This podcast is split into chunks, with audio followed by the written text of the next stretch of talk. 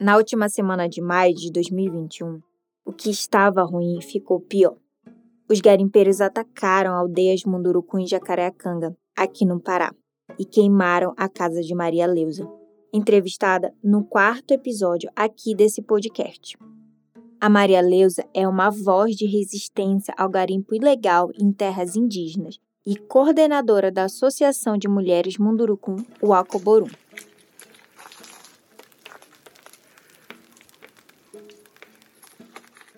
Esse é o som do vídeo da casa da Maria Leusa pegando fogo. Essa cena viralizou nas redes. Algumas semanas antes, quando Maria Leusa conversou com a gente, a casa dela ainda estava de pé. Atualmente a gente atua assim, né? Quem defende seu território está ameaçado de morte. Quem está na frente de liderança, né? Dizer que isso... Os ataques seguem neste momento em que estou gravando. E como o local é de difícil acesso, ainda não temos todas as informações.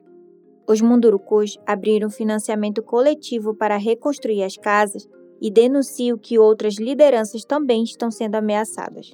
Esses ataques em maio aconteceram no contexto de uma operação da Polícia Federal, do IBAMA e da Força Nacional em território Munduruku para deter os garimpeiros.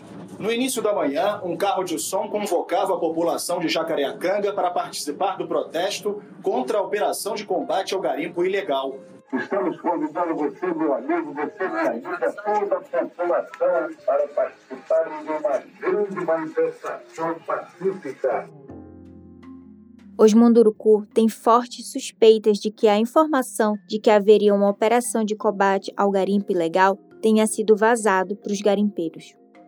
Na prática, o governo federal desmontou a Operação Mundurucânia da Polícia Federal, deixando os indígenas desprotegidos. Forças policiais e agentes públicos abandonaram o município de Jacareacanga no auge do conflito, sob pressão de garimpeiros.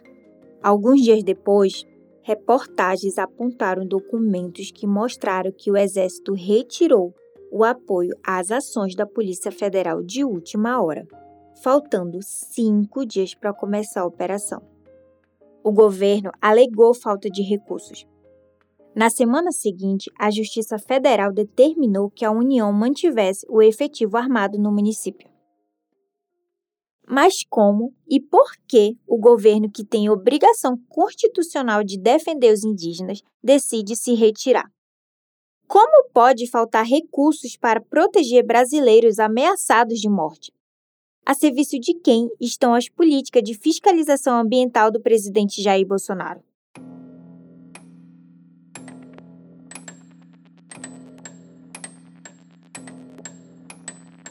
Eu sou Priscila Tapajoara e esse é um rio que mudou de cor. Para responder as perguntas que eu levantei agora há pouco, a gente vai ter que sair um pouco daqui do Pará e ir para o Planalto Central do país, Brasília. E lá a gente vai entender melhor como funciona o poder de influência dos empresários do garimpo sobre quem faz as leis e a política no Brasil. E um spoiler: estamos lidando cada vez mais com o lobby que vem do próprio governo.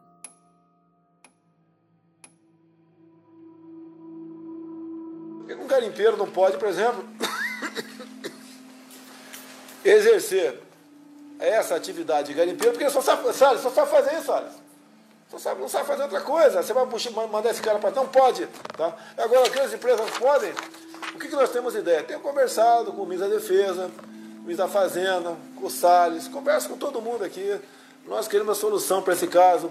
O Almirante Bento, que é ministro das Minas e Energia, está trabalhando nesse projeto de legalização do garimpo, não só na tua fazenda, bem como em terras indígenas. Pronto. Agora comprei... Desde a campanha presidencial, lá em 2018, Bolsonaro tem defendido a flexibilização das leis que proíbe o garimpo em áreas protegidas e em terras indígenas. Do outro lado, diversas lideranças indígenas se colocam contra essa ideia. É o caso da deputada federal Joênia Wapichana, da Rede de Roraima. Ela denunciou na Câmara o projeto de lei do governo que quer legalizar o garimpo em terra indígena. E é o caso também da cacica Cantei, do povo caigangue. Eu não penso só no meu povo caicano, eu penso pelos outros povos. O que que os minério, esses minérios estão tá acontecendo no país? Esse barragem que virou, que matou quantos milhões de brasileiros, vocês acham que eu não chorar por aquela vida? Chorei. A maioria não são indígenas, mas eu chorei igual, porque são ser humano, é a vida.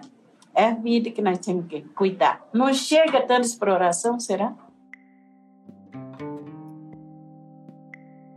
Esse projeto de lei do garimpo em terra indígena é defendido também pelo ministro do Meio Ambiente, Ricardo Salles. Em maio, o gabinete de Salles foi transferido para o Pará e ele visitou garimpeiros no território Munduruku. O movimento indígena denuncia que o ministro tem procurado só os pequenos grupos de indígenas que defendem a mineração em seus territórios. A ideia é criar a impressão de que há um amplo apoio indígena ao garimpo. Mas a verdade é que os parentes Munduruku lutam contra a mineração ilegal no território deles há muito tempo. Em 1987, eles chegaram a mandar uma carta para o presidente da República exigindo a retirada dos invasores. Hoje em dia, existem sete organizações mundurucus envolvidas diretamente com o combate ao garimpo ilegal e apenas uma organização indígena a favor pro garimpo. O aliciamento é uma realidade. Isso é, e é, é um problema muito sério. Essa é Luísa Molina, doutoranda em antropologia social na Universidade de Brasília. Ela é uma das autoras da nota técnica O Cerco do Ouro, Garimpo Ilegal, Destruição e Luta em Terras Munduruku. Eles vão nas aldeias e levam cestas básicas, eles pagam motores, eles prometem um monte de coisa em troca da entrada no território. E eles também prometem dar determinadas porcentagens da, da exploração, né, do, do, do ouro explorado. E assim eles vão querendo comprar a entrada no território. A Luísa pesquisa mineração em terras indígenas e entende que o lobby do garimpo é feito não apenas para fora, convencendo os poderes do governo federal, mas para dentro dos territórios indígenas. É uma lógica muito perversa, porque também a gente sabe que, por exemplo, as comunidades sofrem de falta de é, algumas coisas básicas que o, o poder público não consegue suprir. A gente conversou também com Maurício Ângelo, jornalista e fundador da plataforma de jornalismo Observatório da Mineração. Ele fala sobre como os interesses dos grupos econômicos da mineração se tornaram uma das principais bandeiras do atual governo. A relação do governo Bolsonaro com empresários envolvidos em crimes é, ambientais, é, com garimpo, madeireiros, etc., é vasta, ampla, geral, antes da campanha, durante e depois. Maurício lembra que Salles estava envolvido em alterações de mapas que beneficiavam empresas mineradoras em São Paulo quando ele era secretário do Meio Ambiente, em 2016 e 2017, ou seja, antes de virar ministro. Salles foi condenado em 2018 por improbidade administrativa em primeira instância, por alterar o decreto do plano de manejo da área de proteção ambiental Várzea do Tietê. A intenção era justamente liberar a mineração na região. O ministro chegou a ter seus direitos políticos cassados por três anos, mas duas semanas depois da condenação sair, já assumiu o cargo no governo Bolsonaro. Em março de 2021, o Tribunal de Justiça de São Paulo absolveu Salles das acusações. Salles tem sido alvo de constantes investigações da Polícia Federal, agora em um caso envolvendo madeireiras. Fato é que a pressão é grande e talvez quando você ouvir este podcast, ele já não seja mais ministro. Mas Salles não é o único a defender a mineração em Brasília. Tem também os deputados federais. Esses deputados, muitos deles têm negócios escusos com garimpo, com pequenas e médias mineradoras na Amazônia. A articulação é muito direta, muito, muito ampla, muito aberta, sem nenhum, nenhuma preocupação em ser sutil ou algo do gênero, que nunca foi o perfil dessas pessoas, né? Então, essa relação é íntima, direta e constante, desde sempre que no governo se juntou para desarticular leis, por assim dizer, afrouxar normas, favorecer empreendimentos ilegais e pressionar para que as coisas mudem e favoreçam essas pessoas. Mas como é que se dá na prática esse lobby? No caso de empresas garimpeiras, Maurício Ângelo explica que isso acontece por meio de representantes. Um diretor da Agência Nacional de Mineração visitou Itaituba, isso nunca tinha acontecido antes, e liberou novas lavras de garimpo em Itaituba, que é ali o centro, né, na região do Tapajós, que está envolvida, é a maior é, é, área de garimpo do Brasil. Né? Tem uma nota técnica do Ministério de Minas e Energia que recomenda a revisão de um parecer da AGU lá atrás, antigo, que atualmente proíbe a mineração em florestas nacionais e unidades de conservação, em boa parte delas, defendendo os interesses garimpeiros do Tapajós nitidamente nessa nota. Não é por acaso, isso não acontece é, aleatoriamente. As proximidades do Ministério de Energia, Agência Nacional de Mineração, com lobistas do garimpo e políticos, como alguns deputados, né, é muito forte. Apesar do governo Bolsonaro ter institucionalizado a entrada e saída de garimpeiros de Brasília, o lobby do setor é bem mais antigo. Na verdade, o PL 191 é, não é o único, nem está longe de ser o primeiro das proposições de abertura das terras indígenas para mineração. Então, nada disso é fortuito. A gente realmente precisa entender essa, essa configuração atual com um histórico recente dessa, desse ganho de espaço de poder, né? Luiz explica que o lobby do garimpo é bastante associado ao do agronegócio e que, na maioria dos casos, os mesmos deputados e senadores que erguem a bandeira do garimpo em terras indígenas também defendem o avanço do agronegócio nesses territórios. Tem demonstrado claramente seu alinhamento com as pautas do, do agronegócio, ah, historicamente, na verdade. Né? Ela é um elemento muito importante para a gente entender como essa base está se, se configurando né? Na, no Congresso. Outros setores da economia têm relação próxima aos representantes do lobby do garimpo. É o caso do lobby do setor elétrico. Muitas das hidrelétricas construídas no governo do PT por meio do programa Aceleração do Crescimento, o PAC, ficam em cima ou afetam unidades de conservação e terras indígenas. Outros projetos de lei beneficiam a ampliação da atividade desses setores em territórios antes protegidos. A Câmara aprovou nesta quarta-feira o texto básico do novo marco do licenciamento ambiental. O texto consolida diversas leis e altera regras gerais a serem seguidas para a emissão de licenças para obras e empreendimentos. Essa nova lei do licenciamento ambiental é um exemplo recente de como essas pressões acontecem ao mesmo tempo em Brasília. O projeto cria, por mais chocante que possa parecer, a categoria de autolicenciamento. Ou seja, exclui a necessidade de licenciamento para obras, por exemplo, do setor de energia. Um mapeamento feito por peritos da Polícia Federal indica que a prática irregular de garimpo em terras indígenas no Pará acelerou nos últimos quatro meses. Esses projetos de lei não precisam ser aprovados para terem efeitos concretos. A própria tramitação deles já dá uma sensação de liberou geral. Nos últimos dois anos, o garimpo aumentou em 363% a degradação da terra indígena Munduruku, segundo o um levantamento do Instituto Socioambiental. Isso em plena pandemia. Os números dispararam em parte pelo aumento do acesso dos lobistas do garimpo às autoridades públicas, claro, mas também pelo desmonte dos órgãos que deveriam fiscalizar e impedir o crescimento da devastação ambiental. Ou seja, se de um lado os garimpeiros estão mais fortes, do outro os órgãos ambientais nunca estiveram tão enfraquecidos. Para o Maurício, a desarticulação do IBAMA e do ICMBio é uma parte desse lobby. O IBAMA não tem servidores suficientes, não tem orçamento suficiente, reduzido ao mínimo do mínimo do mínimo, além de toda a militarização do IBAMA, né? O Salles colocou diversos militares nesses órgãos, e a resistência que tem lá dentro são de servidores de carreira comprometidos com o meio ambiente que conseguem, ainda bem, cumprir o seu papel.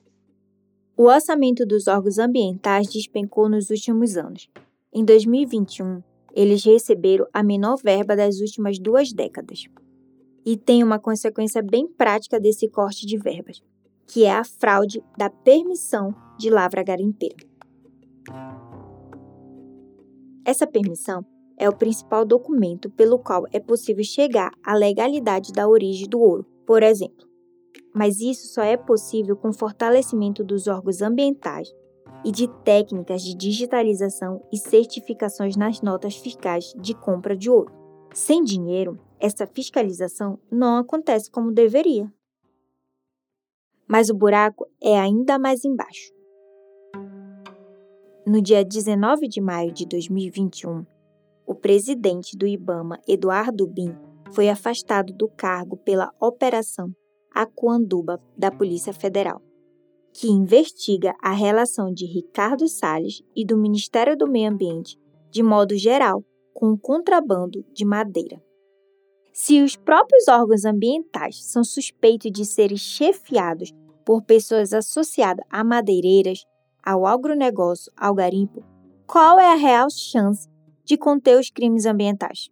Existe uma dificuldade que, em grande parte, é administrativa e que possivelmente também é de vontade política de conseguir fazer um combate sistemático e bem estruturado em termos de atacar as diversas frentes que alimentam a exploração mineral com segurança e com celeridade, porque há muitos anos o Ministério Público vem, a partir das denúncias dos indígenas, é, solicitando aos órgãos competentes, IBAMA, Polícia Federal, FUNAI, ICMBio que façam essa fiscalização e já teve que entrar na justiça mais uma vez para que obrigar para obrigar os esses órgãos a cumprir a decisão da justiça de fazer a fiscalização. O problema é que demanda uma ação muito sistemática e mais ampla em diversas frentes, né? Um trabalho de inteligência muito preciso. Em meio a tudo isso, as instituições e profissionais que seguem atuando contra o garimpo legal estão chegando no consenso de que essa inteligência investigativa deve se concentrar no topo, nos donos do garimpo.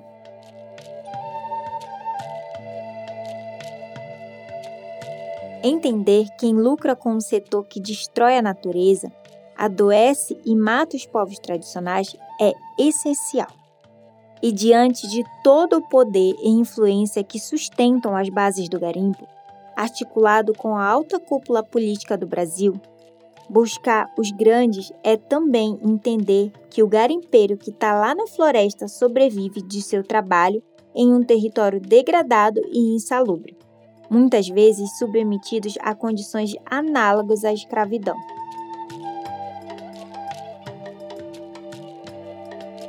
Mas essa situação do trabalhador garimpeiro fica para o próximo episódio.